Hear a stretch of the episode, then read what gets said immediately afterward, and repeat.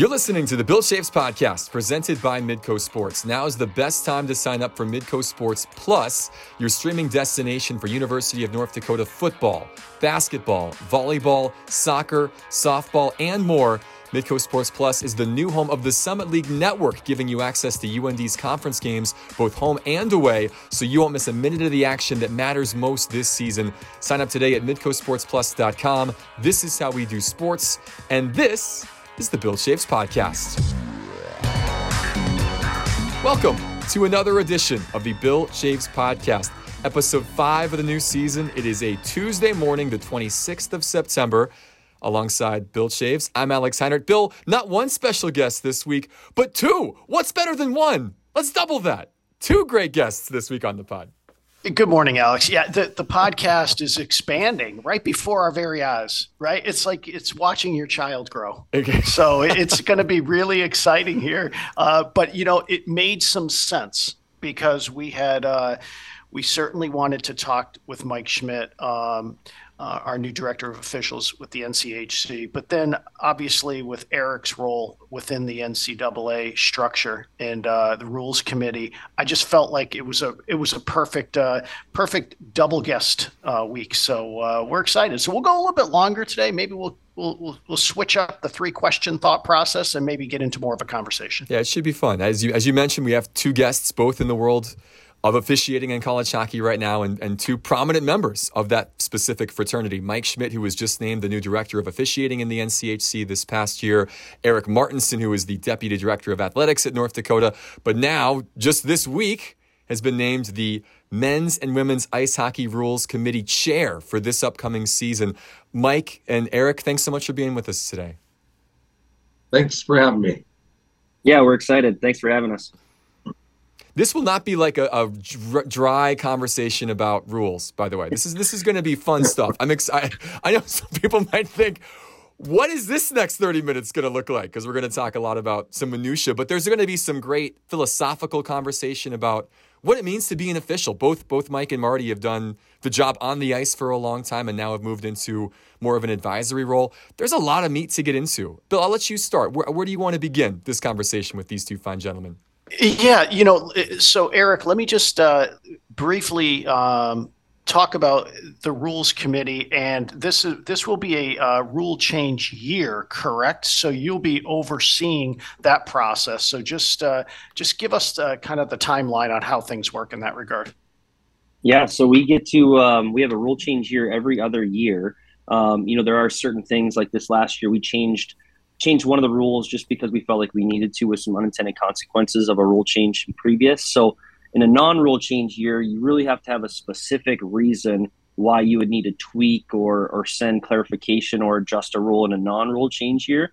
And then in a rule change year, which is every other year, which is which what we're coming up on, is uh, is something that it, it's a fun process and something that we uh, we don't take lightly on on um, you know trying to figure out what's best for the game of hockey but in in you always have to remember though it's for Division three, Division one, men and women. So a lot of times, you know, I'll come in guns blazing with, we should make this change, and and it's like, hold on, like that that might be specific or siloed in, in my own thought within the NCHC or with where we're at. But we have to remember, you know, that's one thing I've learned over the time that I've been on the committee is that it it needs to be broadened enough for for our, our purview of all division three division one men and women. So it's a fun conversation. We have a really really great group of, of people on the committee and that's a mixture of um, administration coaches um, just kind of everyone around the, the game of hockey. And then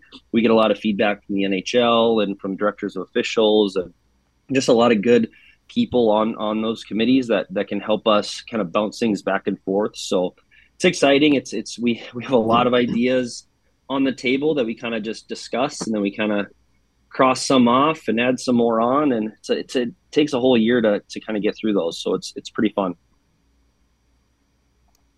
So, Mike, you just uh, jumped into the uh, director's position here back in, in July. So, but give us a little bit of a background, though. I, I know, uh, obviously, you've been an on ice official. You've you've worked uh, in the NCHC for for many years as a supervisor as well. So, um, just just a little bit of your background, and uh, that'll probably spur some conversation as well.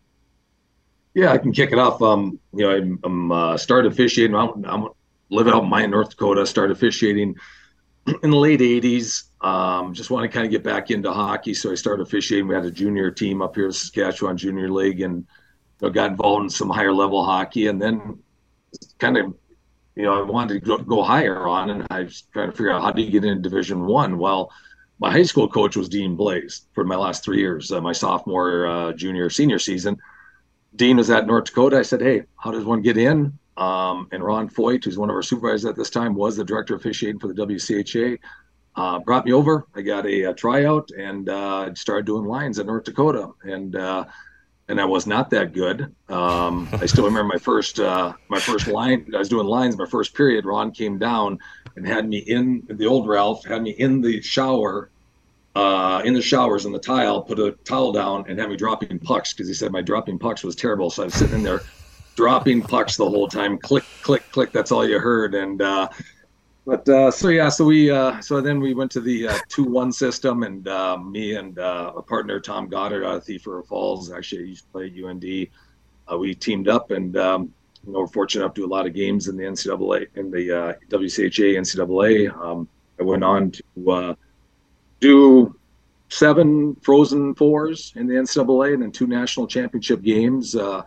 And then uh, away from college hockey, I got uh, I was fortunate enough to do some stuff with USA Hockey, where I was able to do officiate two World Junior Championships, one in Red Deer, one in uh, Fussen, Germany, and then two World Championship men championships, uh, one in Copenhagen, in Vienna, and then I did a Spengler Cup out in uh, Davos, Switzerland. So I did five international assignments, which uh, which was nice, nice topping on there. And then yeah, this this opportunity came around. Um, I got officiating. Um, my sons were growing up, I wanted to watch them, uh, got officiating, and uh, NCHC uh, came around, and uh, I was offered a job of supervision, and uh, I jumped on it. And uh, they say, like they say, the rest is history. Here we are. It's awesome. Well, we're looking forward to your leadership for sure. There's Thanks. nothing. There's nothing better than throwing on YouTube on a Saturday night or Friday night in the garage, and we watch a Gopher UND game, and all of a sudden you peek in there, and there's Mike with the the one bands just trying to survive on the ice, and we always send him pictures and text messages. Mike, what? That was a slash. That's a slash. You missed it. That's great. Well, well the problem so with the big the problem with the Big Ten network is I was way way back when I was still doing high school. We are doing playoffs in Bismarck. We are at Buffalo Wild Wing, Wings Rings, and same thing came up. The Big Ten showed a blast from the past. They showed Michigan and uh, Boston College as my championship game. I did in '98 in Boston, and uh, they showed that replay, and my God, the first five minutes I must have missed ten. I shouldn't say I missed. We just didn't call them back then. Ten hookings, slashings, uh, and the guys are going, "My God, didn't you guys call anything?" I said, "Not a lot, not a lot." That's amazing. So, Mike, what, what's your vision? What's your thoughts uh, going in? The good news is you've been in the league for for obviously since its inception. So the the reality of it is you have a really good uh, thought process on the officiating program uh, in the league. But uh, what are some thoughts that you have moving forward that you'd like to uh, put your fingerprints on? You're not going to see a lot of changes on the outside. Um, you know, uh, with the with the staff, um, the guys on the ice. Um, probably some future changes. I'm not quite sure, but I want to give these guys a chance under me before I made came in and made some changes, like you know, changed uh, up some individuals in certain areas. But I feel it's only fair to them to get a year under me and uh, uh, see what they do. So you know, moving forward, we're going to be evaluating our staff moving forward. Uh, the thing that I think the biggest change is, and it probably won't be seen on the ice, but I think it's going to it's going to transgress to the ice is that the communication process process. Um, the last couple of years, I mean, uh, I think the communication process probably wasn't as strong as it could have been, and that's between, you know, uh, director officiating and the co- and the coaches and the staff, and also just with the officials themselves. And so I'm just going to really strive that I got the open door policy with the uh, with the coaches, the uh, staff side, all the institutions, and plus, more importantly, my officials. Um, if they call me on a Sunday morning uh, about a call that was made, um, I'm going to talk to them. Um, I am going to get back to them. We're going to communicate through that. And I think in the past they just felt that that wasn't quite there, and I think the morale was maybe a little bit down, so that you know was brought out on the ice uh, at sometimes. Uh, so that's going to be my big push is just being um, a little bit more open. Um, I know with the league office, we're going to be doing some things. Um, um, I'm going to be reviewing some calls, you know, and maybe once, twice a month, I'm going to, you know, explain some certain calls, uh, why they were made, why they weren't made. A little bit of transparency coming in. Uh, so get, uh, you know, because we every individual watches these games on their on their iPhones and they see the replays and uh, they try to figure out why this was called or wasn't called. So try to get a little more, you know, communication out to the fan base. But that's primarily my biggest push now this year is, is the communication. One thing, you know, you said the word communication and transparency, but I also think all of that relates to education. And, and uh, the more education that we can do to our fan base and to those that are out there, because a lot of times we hear, I just saw that in the NHL last night. Why isn't this being that? Well, we are not the NHL. We there, you know, it's the game of hockey, and there are um, some correlations and, and very similar, very much similar. But there are different rules that we have in the in the NCAA rulebook than the NHL rulebook, and um, I think the education piece is going to be great um, for what Mike is going to try to do with NCHC leadership and their communication team, and with Michael Weissman and others that you know, educate, just educating people and helping them along with like, why didn't this get? Sometimes there's a reason for it, um, and sometimes you're bound by the rule book for it. So I think that'll be really beneficial for us going forward. So, Erik, in talking about that, is there anything? And I know it was a non-change rule year, but is there was there a tweak made this year? Yeah, there was. So there was two two tweaks. One was an actual change, and then one was clarification. So the one was uh, taking out the where you cannot challenge too many players on the ice, and that was taken out because what we had in the rule book was you, you could challenge it, but if it led to a if the too many players led to a gained advantage, the goal would have to come off the board. The words gained advantage. We every meeting that we had and every time we spoke with coaches and others, it always came back, circled back to the word gained advantage and what does that mean? Because that can be interpreted so many different ways. If you were if you were on the receiving end or on the bat, the, the right or wrong end of it, gained advantage could be interpreted different ways. And um, you know, Bill, not to steal your thunder, but you've always used the uh, the, inter- the, the interpretation of the, the biathlon, right? We're expecting our officials to be running a fast, fast race, and then all of a sudden go in under the hood or go in with the, the headphones, and and just bring their heart rate down and all of a sudden start to look at something slow and okay what did this mean? What actually happened? That's really really hard to do. And i think you know when you're you're trying to think of little words in the rule book like gained advantage it was just too tough to to kind of articulate and define that. So we took that out of the rule book as a challenge you can still call too many players on the ice but you can't call it after the fact or you can't take a goal off the board for that the other one was um, you know you, you can't you, the only aspects of the video review after a cha- from a challenge have to be within that play. So you can't challenge for say goalie interference and then hope that the officials might have also looked at the offsides that was coming into the zone. So it's all aspects of video review is not is not part of it anymore. It's if you challenge goaltender interference, that's what they're going to go in and look at. They can look at things within that within that play, but they're not going to look at the entirety of the play because the entirety of the play again it's all about definitions. That's uh, that was a clarification that we made as well. Interesting. Interesting. Yeah, it is interesting. I it, we could spend the rest of our time talking about uh, reviews um, it, because I, I think it, it, really is hard in, so many ways that um, I, we put our officials in an almost an impossible situation. I, I, I just I, believe that it's just, but I think all sports are still trying to deal with this. And then as technology keeps getting better, um, it just becomes almost a really difficult uh, proposition for our officials. But so basically, the coach has to be very specific as to what's being reviewed. Is that fair to say? In, if they're going to challenge it, yep. Yep. Yep. They just need to define that because they can't expect the officials to look at the entirety of the play because you don't know what that means. That could mean well, you missed the major that was in the neutral zone. Well, that's not part of the challenge, so we're not going to go back to that. Um, so it's just kind of clarifying and defining. Is I think that's a full time job in itself, and our secretary rules official Jeff Fulton does a great job of. of having a good understanding of the book and, and helping us define and, and talk through and what's the intent of this but and I, I know that that makes some people's heads explode when you say well the intent of the rule you're right there there's an intent to the rule, but we should try to define it better so that it actually reads that way instead of just trying to assume someone to get the intent of the rule. That's something that I've been trying to do is clarification and definition is is a big one for for that piece. So yeah, I mean you said it right, Bill. Like technology, we we text back and forth all week, every weekend about you know, well, replay was was it the technology or was the officials? You know, what which one was it? And I think as technology gets stronger, I think it just gets more, it just gets harder almost um, trying to make sure that all the technology does work.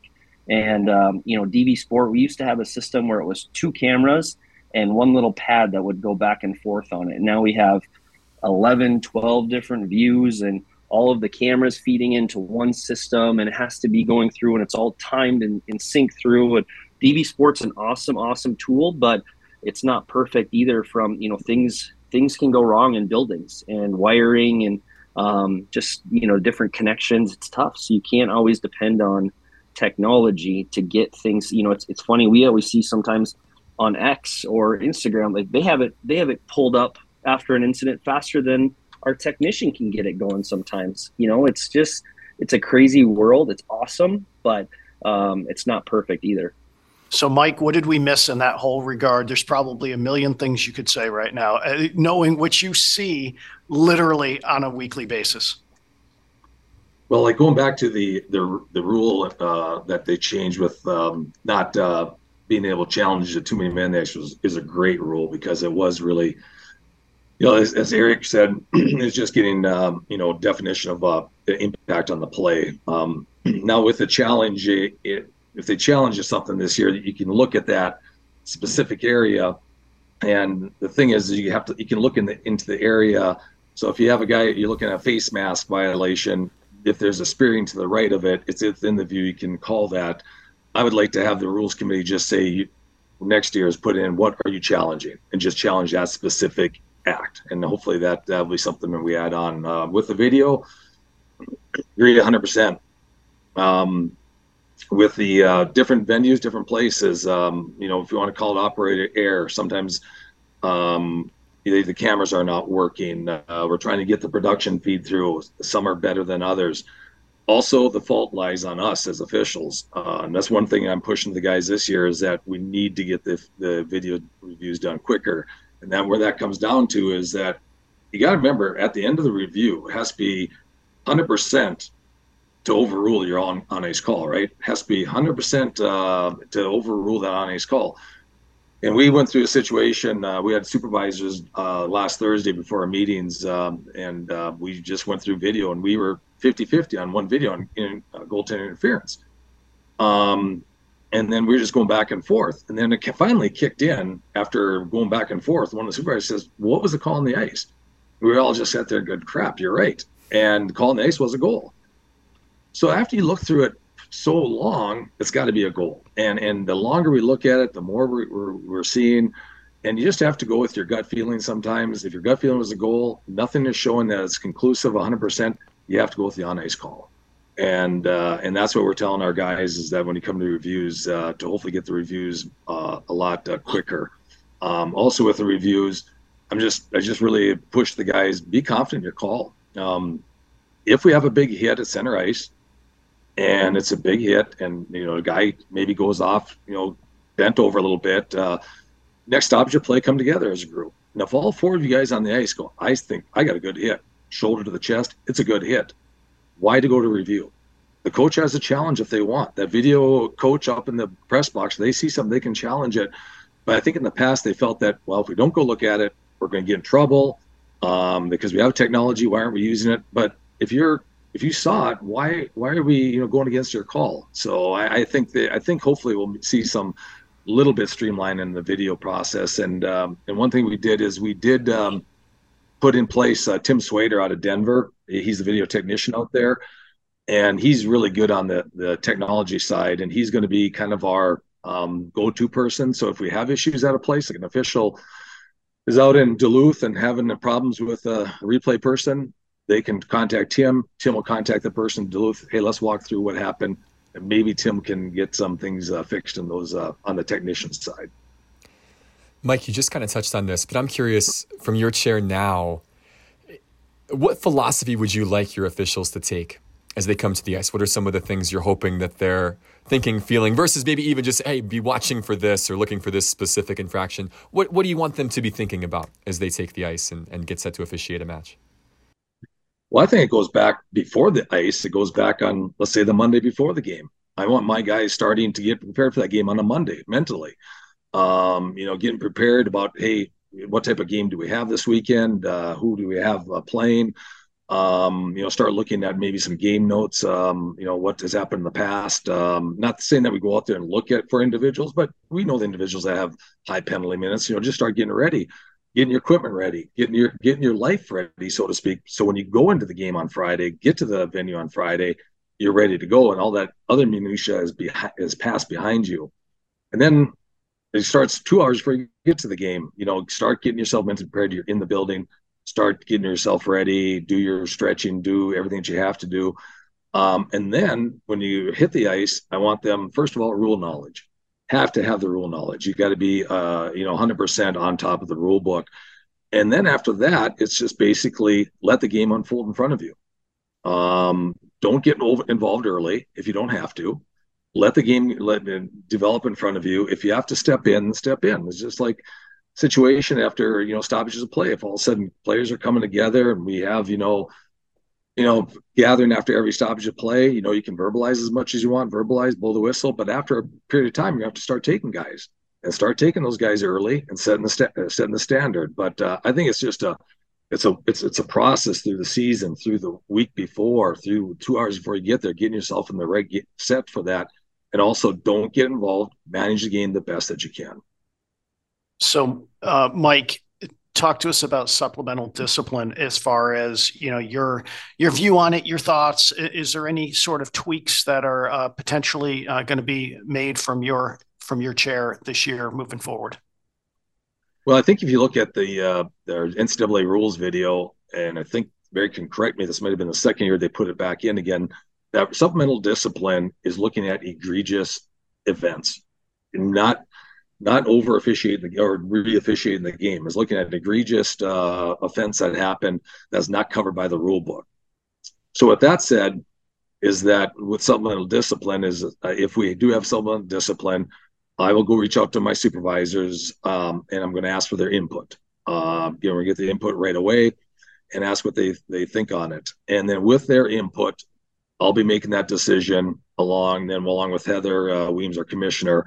But basically, we'll make that decision as soon as we can, especially on a Friday night, so that the, the teams uh, can make adjustments the following day if there is is, going to be supplemental discipline.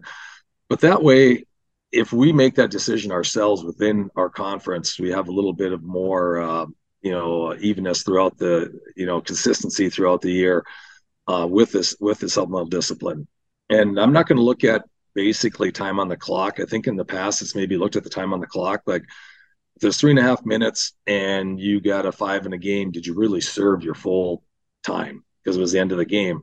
We have to look at the situation. Um, um, if you have a if like if you have a fourth liner out there, let's say a score is six to one, and you have a fourth line kid out there, he just hits the kid from behind. It's just a normal hockey play, and I know that's used a lot hockey play, but if it's just a hockey play, he's sitting three and a half minutes, got game misconduct. Do we have to let the individual sit for another game if there's no intent to really go after that guy. I'll be looking at intent, you know, in a six-one game.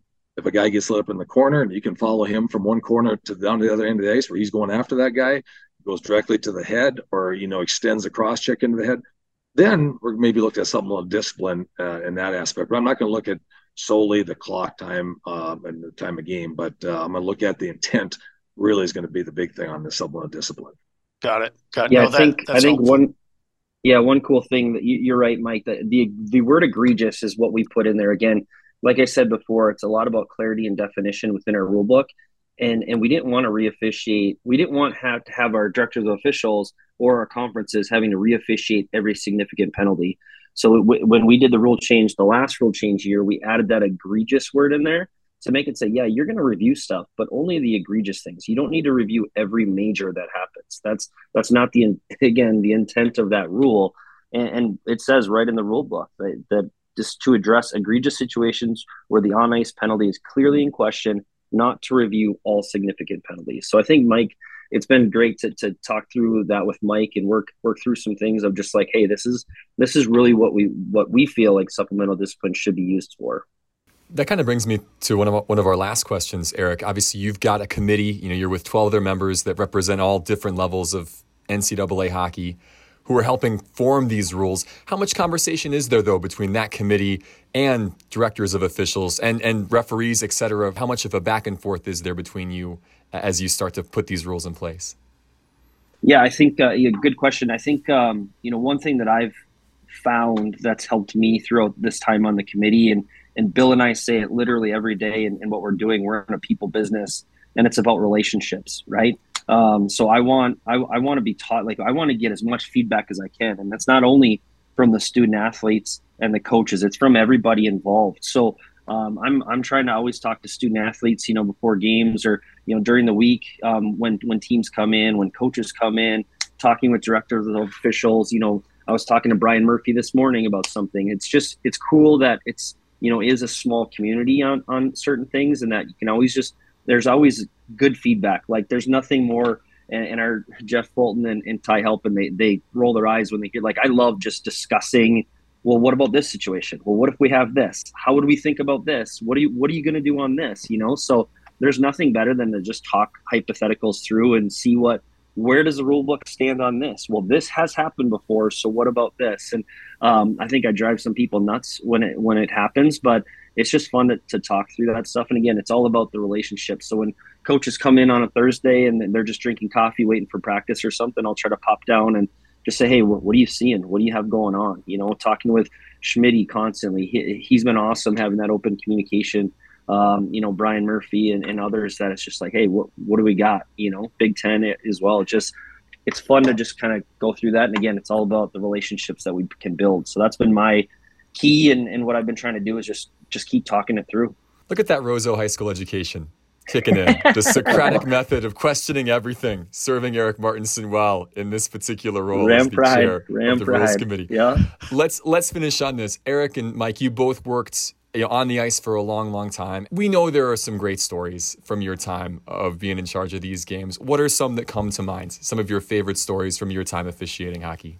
I, I don't need to share any of mine. I've had some cool experiences and some neat ones, but nothing like uh, Mike has Mike has seen the world and seen it all. But my favorite's your 98 story, Mike. I, I, love it. And I think it's a cool story and it's always about right place, right time and, and uh, just t- seizing the opportunity and taking advantage of it. So Mike would love to hear your 98 story. Yeah. So what, what Erik is referring to is in, uh, so nine, so back in 1998, uh, just go back to the old WCHA days. You had one referee, two linesmen, and then we we go into playoffs. And I was doing Duluth and Minnesota up in Duluth, and the series was terrible. It you call a penalty on one team, well, they didn't like it. And the other team thought it should have been a five, and it was a two.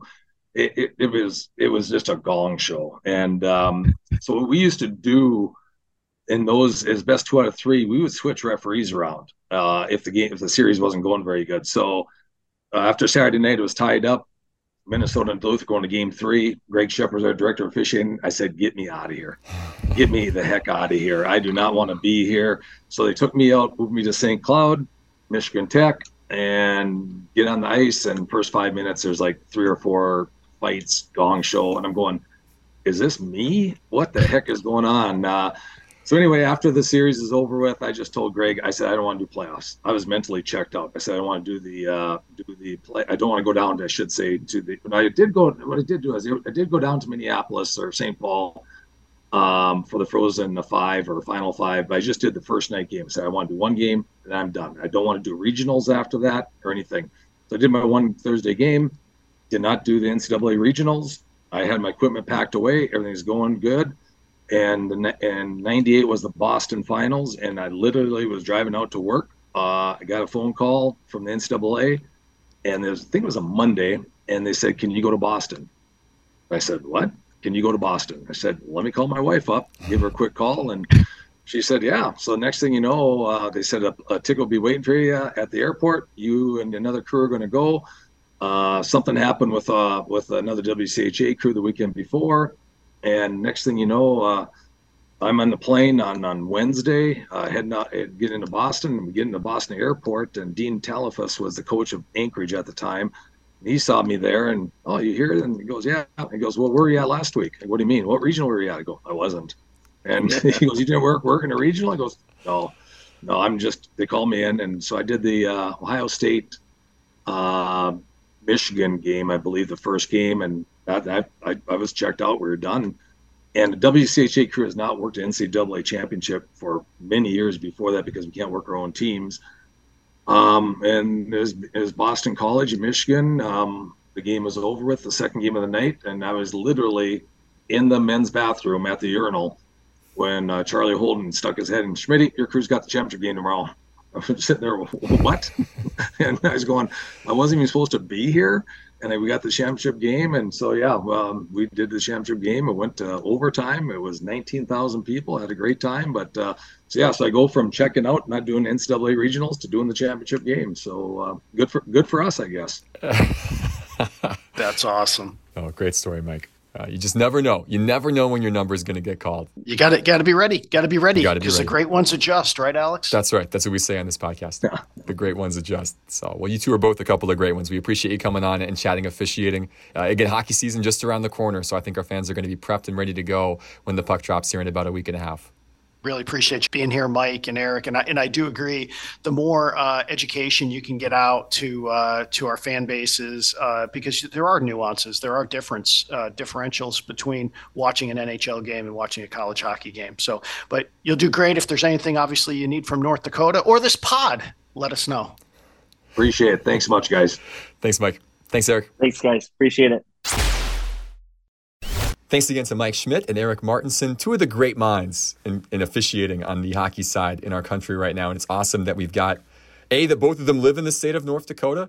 They're easy to get a hold of, nice people uh, that were able to jump on and, and chat us through a couple different things. A lot of interesting stuff out of that conversation. I think the one that really stands out is the some of the tweaks in the reviews that we're going to see. I think that's a good thing certainly for our fans to understand. And then I think the second one, just Mike's philosophy on what the officials should be focused on. What's their philosophy coming in, letting the game come to them, not coming in with an agenda, doing what they need to do to keep the play going. We're already going to see some changes from a fan experience in terms of reducing the number of media timeouts to keep flow going. Um, we'll go from three to two now per period. But certainly, when the prerogative is be confident in your call and use the review if you need to or if the coaches say so, but don't, but don't use it as a crutch or something that is an automatic. I'm not so sure. Let's go take a look. I think that's going to help continue the pace of the game to be at a speed that fans enjoy and that will keep the players too moving and and not just sitting on the bench waiting. Yeah, I think I think uh, maybe the challenge aspect was a little bit too broad early mm. on, right? And uh, and so then you kind of went in going, well, what happens if I see two or three things? And what am I actually going to look at to some degree? So I think getting more specific with the challenge, I think helps. I did like his thought process as well is the kind of the 100 0 versus 51 49. Mm-hmm. Because, you know, if you want to reofficiate something, you might come up with something different if the if the slate is blank but if the slate has a call already and it takes 100% to overturn it,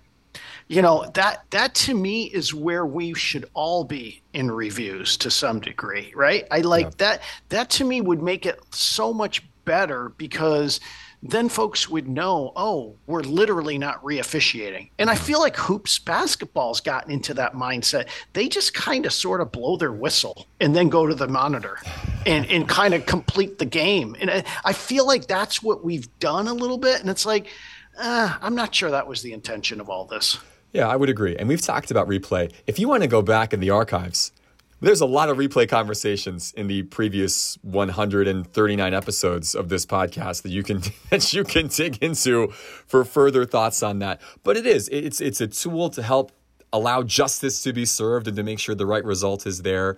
But also, too, you don't want to have to go back in and change something that is borderline just because it feels like you should change it because maybe there's a possibility that that was a penalty or that that was a goal or that should have counted, etc. Just sometimes it's better just to let the play stand as it is.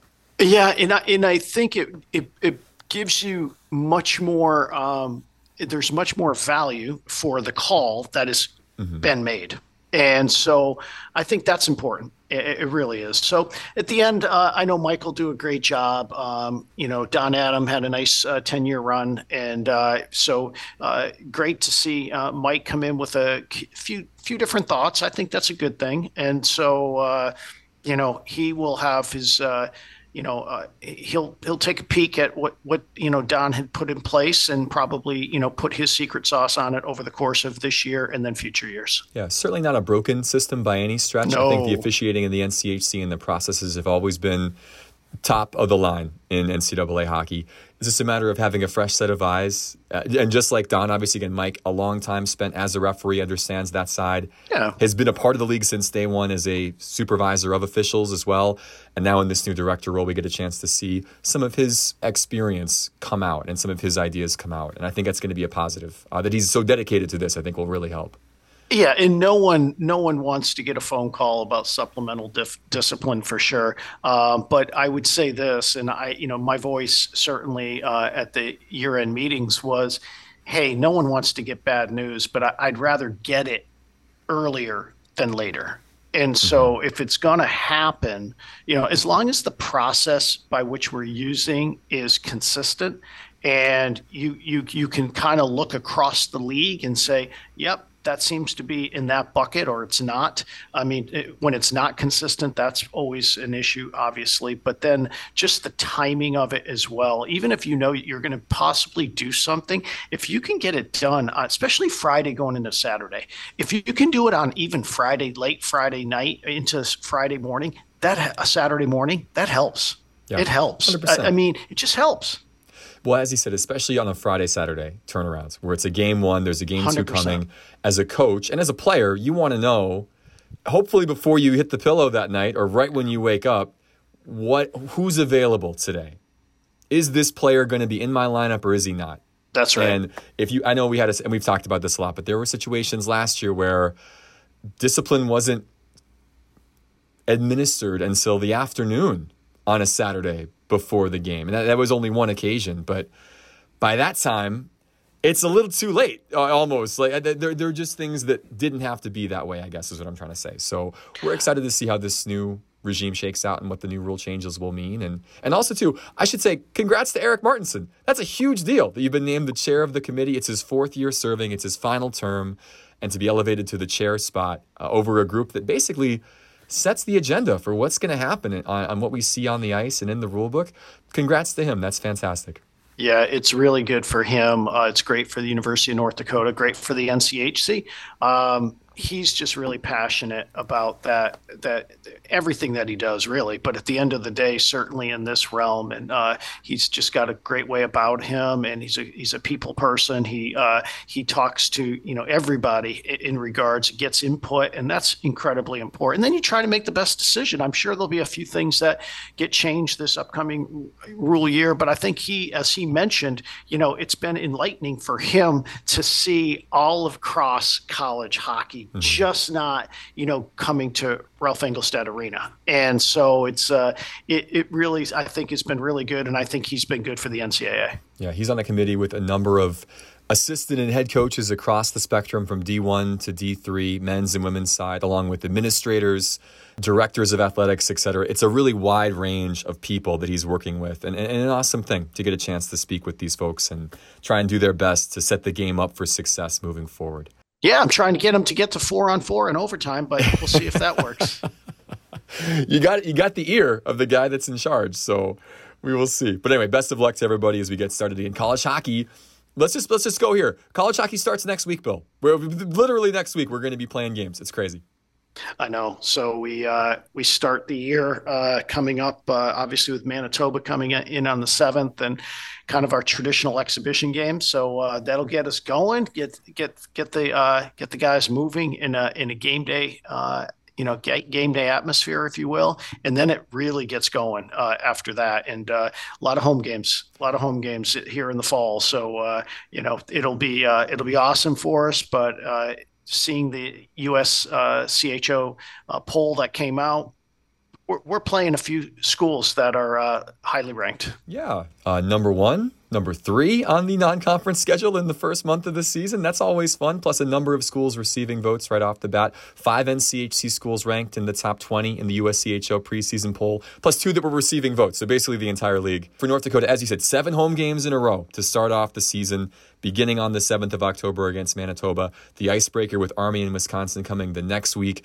then Minnesota, then Minnesota State all inside the Ralph. So a great chance to get out and watch this team and get to know them. Again, we've said it a lot, but 14 new faces on this roster to just 12 returners. A lot of new names playing big roles, especially in defense, in goal, etc. A great chance to get to know them and understand who they are and what they're about. Plus a couple of familiar favorites coming back gonna be a fun team. I think we're all excited to get the ball, uh, get the ball rolling, get the puck dropped. Yeah, it, hundred percent. And uh, you know, we're uh, uh, you know going through the paces of practice right now. I've been talking to Coach Berry. He, you know, he likes where the team's at. I mean, but again, I, you know, they're itchy. They're. They want to get on the ice and go. So uh, should be fun. And as we all know, these these uh, you know, hockey's done it very very well, much like college football. Boy, every series, every game counts, and especially these non-conference games. And you can always point back, you know, if you're if you're not lucky enough to win the automatic berth into the NCAA tournament, you know, it could be a series that you know you know you stubbed your toe, so to speak, and uh, that kind of kept you from uh, being one of the top teams in the, in the country uh, competing for uh, that national championship. So so these games are incredibly important. You mentioned college football. Non-conference is over. The buys behind us. North Dakota gang sets up. We mentioned Boston University, number one in college hockey. South Dakota State, number one in college football. That's who is North Dakota's next opponent. UND gets to go to Brookings at 2 o'clock to take on the defending national champion Jackrabbits. Sold out at Dana J. Dykhouse Stadium. Going to be a tremendous atmosphere come Saturday. Yeah, what a what a great opportunity for our guys. I know they're they're uh, they're looking forward to it, and uh, South Dakota State's just done a, a, marvelous job over the last several years. I mean, really for the last decade plus, but really uh, culminating in that national title last year. So uh, we'll have our work cut out for us. Um, you know the uh, the game in Boise kind of felt like we maybe left a, a few things on the table that mm-hmm. day. And uh, I think, you know, with Boise going and beating San Diego State this week, and who knows what kind of run they go on, uh, you know, I, I, I think it's prepped us a little bit for the atmosphere that we're about to go into on Saturday. I would say so. Yeah. 30 something thousand in, in Boise, almost 20,000 coming in Brookings. Uh, and it'll yeah. be a, a, big game, certainly. North Dakota just ranked outside the top 10 in both of the major polls in the FCS, two and one through non conference. Uh, I got to see that South Dakota State team in person at Target Field a couple of weeks ago, and they beat Drake 70 to 7. So North Dakota beat the Bulldogs 55 7, South Dakota State 70 to 7. Very similar in their only common opponent matchup this year. Uh, but I think Bubba Schweigert and the guys are excited, as you said, for the challenge, a chance to really prove themselves now against the team in conference. And if you get a win on the road like that, what a boost that would be as they move forward into the rest of conference play. No doubt about it. I know our guys; uh, they're they're they're excited about it for sure. So uh, uh, it's been a good game. You know, the last several years. I, I you know, the last year had a 21-7 lead, and uh, you know, somehow, some way, uh, you know, we gave up that touchdown uh, late in the half and made it 21-14, and then they did a really good job coming out of the gate, and uh, they got they got up a few scores, and so uh, uh, we've just got to stem the tide a little bit. They are going to be uh, you know the tough place to play, but uh, I, our guys have been there, so I mean that that's that makes a difference. Uh, so they, they know what they're getting into. sometimes when you've not been at a place like say a Boise, um, you know I I just think it adds a different element to some things, but this one, our guys, for the most part, that they know what they're walking into. Yeah, North Dakota did almost beat South Dakota State in Brookings two years ago. They did beat them in Grand Forks in the spring, the the odd spring season of 2021. So they've had some success against this Jacks team, but should be a great matchup. Again, two o'clock. You can watch that game live on Midco Sports this Saturday. North Dakota then back home for homecoming against Western the following week to start a two game homestands a number of our other teams here in the fall getting into conference play this past weekend with women's soccer and volleyball both getting started. Volleyball going one and one on the road, a tough road game against Denver, followed by a five set win over Oral Roberts down in Tulsa. And then soccer, kind of a similar story, a loss in the opener to Omaha, and then uh, a really cagey draw, back and forth, couple of good chances that just didn't get converted against Kansas City. So both teams now getting into the heart of conference play. Volleyball home this weekend, soccer going on the road. What do you make of the start of the seasons for those two programs, Bill? Yeah, I, I think you know very very fair assessment. Uh, getting a, a, split on the road was was good, especially after the Denver match. I thought Denver played a great match. So, uh, but to, to come back and, and figure it out in five uh, in Tulsa w- was was big for the group. And I know we've been going through a little bit of an injury bug there. I mean, we just uh, there's just been a number of uh, roster uh, has has the full roster has played. So, uh, and part of it is because I, I, think you know you're we're going back to you know who's available right on, on a certain day, and I know uh, Coach Tupac is literally uh, you know on a day by day basis trying to figure out you know who who might be available for him. So uh, in between that, yes, I thought Omaha looked good in soccer. Uh, you know, we played a, a decent second half, but uh, kind of the damage was done already. Um, and then uh, then the Kansas City match, yeah, it was just one of those. Uh, no one could seem to break through, and uh, you know it, it, just that's that's soccer, and I to some level that probably result was fair. I, I think. Mm-hmm. I mean, it was kind of a back and forth, and so uh, um, now we go on the road, and uh, yep, you got to try to continue to get points.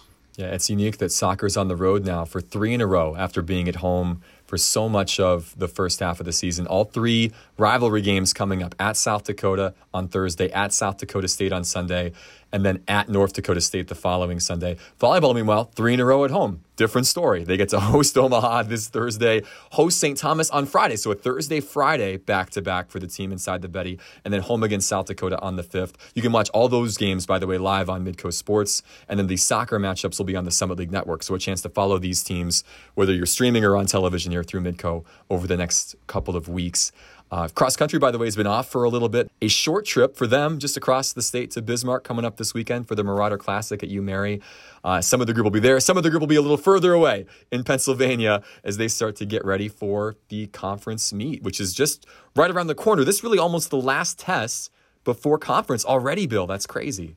I know it is crazy. Once that once it gets going, it just uh, it goes, huh? It just uh, feels like it, it's it's uh, you're you're already almost through September. I mean, at this point in time, it's crazy. So, uh, but yeah, they they are they're uh, they're getting ready for the uh, conference conference meet. So, but you're right. This is like their last prep.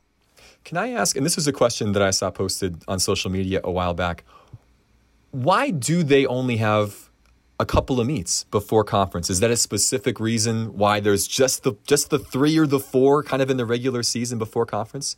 Yeah, really good question. I, you know, we'll we'll have to bring Tom Scott on at some point in hmm. time. Mm. I think there's, you know, I, I, I let the coaches kind of, you know, uh, how should I say, figure out what's best for the team to some degree. And I know competition, uh, cross country is an interesting one because yeah. even when you do go to meets, I'm not sure you're getting someone's A game that day. And so uh, I don't know, Alex. I, I think the answer mainly is they kind of take a look at the championship uh, meet and they work themselves backwards and then figure out when is the right appropriate time you want off and not competing. And so that's that would be my I would say educated answer, but probably need to dig in a little bit deeper with maybe even the coaches in that regard. That'll be a good one for a future pod to kind of it dig would. into that because it is unique. It Again, after this weekend, they do not have a meet until the end of October when the conference tournament or the conference meet will take place in Brookings. It just makes you wonder, oh, but again, smarter minds than us when it comes to this specific sport. I was never a cross country guy. I was always on track. So that that part, the long distance running was yeah. never my forte. Um, so I never quite understood the science behind it. But obviously, it makes it makes sense if you do want to taper up towards that meet that you'd give your team some time off. And obviously, they're not just sitting on their hands; they're running high mileage and working on speed work and doing all those things to get ready. But an interesting question uh, for the future about what schedule interesting. looks like. Yeah. Yep. Well, let's let's put that in the parking lot. Let's put it in the podcast parking lot. Let's do that. We'll put that down. Future pod. Uh, anything else, Bill, going on from a UND perspective at the moment? Want to flip? Should we do a quick flip? Quick flip. Quick Let's flip. do it. Two quick topics. I think first of all, EPL wise, the Heinert Chaves Derby's coming up this weekend. And both of these teams are playing pretty well. Your Spurs, my Liverpool. Pretty strong start. Both still unbeaten through six matches. Uh, you just had a very exciting North London derby, two to two. Great comeback on both occasions on the road at the Emirates. What have you made of Spurs so far, and what did you make of that match? Yeah, I thought it was interesting for sure. Um, you know, the style of play is 180 degrees different than what we've been used to for the last three years. And mm-hmm. so, you know, would would that play stand up at this point at a pretty, uh, you know, hostile environment? And certainly, uh, you know, Arsenal had a great, great year last year, and they've off to a good start this year as well. Um, but yeah, I thought I thought the team played pretty well. I I found this interesting, Alex, that this was the fifth different manager in five years to coach at the Emirates. Mm-hmm. So some, I don't know how that worked, but I know Nuno got fired. I mean, there was a lot of pieces to it. I think at one point, didn't Conte serve a touchline ban? So your assistant was in charge too, because you've got had five different head coaches, but you have cycled through a lot of guys leading the line there for Spurs over the last couple of years. I'm excited about this weekend. Uh, Liverpool's playing well. Mm-hmm. Um, it'll be a good match. Uh, it's funny. My son said to me, um, you know, we were talking about it. He goes, "We, we actually actually played decent against City. Liverpool's the one we never can beat ever. I mean, you've won late games. You've crushed us. I mean, you, the, it, it, it, regardless of it all, I look up at the scoreboard and you have more goals than we do. Yeah, I feel like last year's game didn't Liverpool lead like three nothing in that match, and then you came back so. and made it 3 2 and made it really interesting at the very end and nearly came out with the yeah. point. Eh, They're just weird things happen when these two get together. But as you said, more, more, more often than not, it's been the team in red that's walked away with the points. It feels as if there will be goals. I think both these teams will want to go forward and score. So I, I think it, it should it should be a, a, an interesting match in that regard. So mm-hmm. yeah, I, I don't know. I think the team's playing okay. They, they weirdly have gotten interestingly young in certain spots. They're, they're really a young team now. I mean. Son's 31, but other than that, m- most of their guys are under like 24.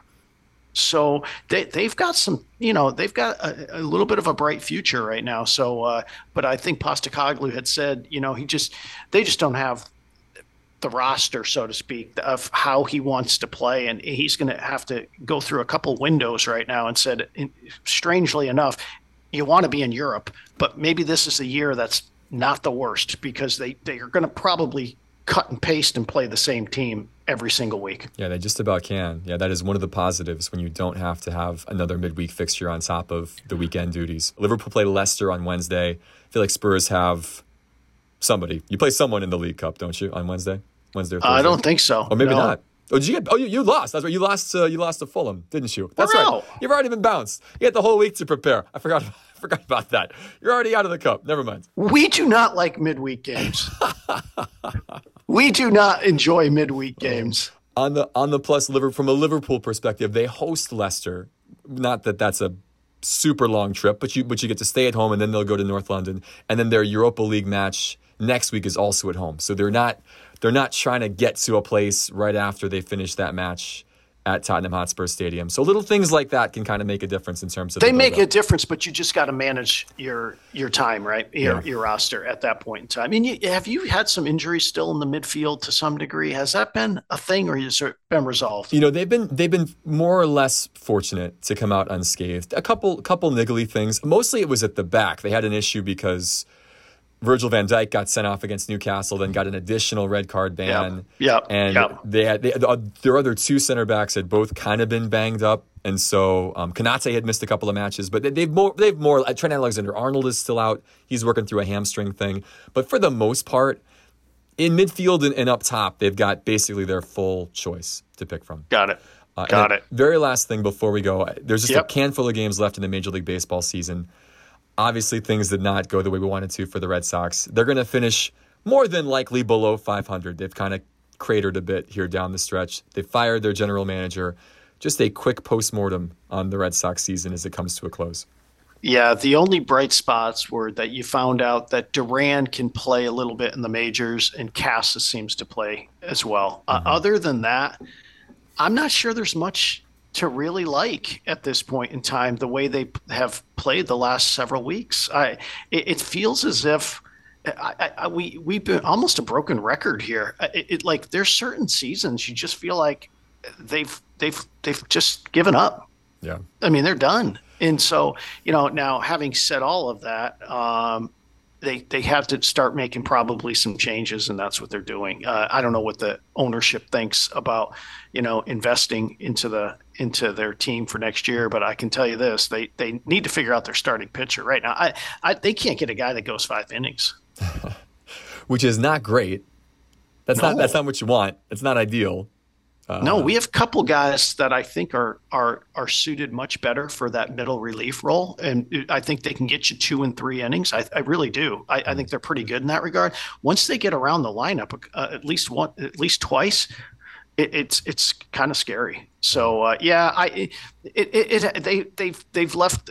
Put it this way, I'm not watching them much at this point. Neither have I. There was that moment there where they were just a couple of games out of the wild card about a month ago. They had gone on a nice little run, and it kind of felt like, ah, maybe they can. And now they've just gone the other direction. And what really stinks now is they're going to finish below the Yankees unless something drastic happens over the next like four four games here in the season. And then they're going to be they're going to finish in last place again. As bad as they the Yankees are. were this year, they're still going to finish below New York. I know the the, the last thing I'll say uh, is, and, and it was weird that Devers came out publicly at the trading deadline that basically said we need we need pitching, and we really didn't get anything at the trading deadline. Almost like you can go back to that moment where it didn't go well the rest of the way. And so it's just odd. So I don't know what's going to happen. Uh, they've got to get someone in there to, to run their baseball operations, and uh, we'll see. it is so wild that this team is two years removed from being a game away from the World Series and just five years removed from a World Series title. And those, it just seems like that was so long ago.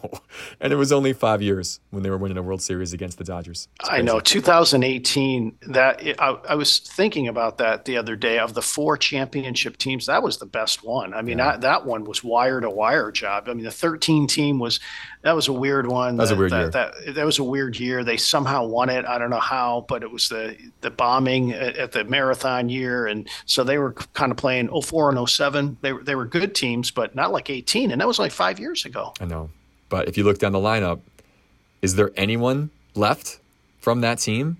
I don't think there's anyone left from that team that's still on. No. No, I know that there's a guy playing in Los Angeles that's pretty good. He's pretty good. He's he's still doing okay in the league, just not wearing the white and the red, unfortunately. well, that's all we're going to say about that. Bill, you're the man. Great to see you as always.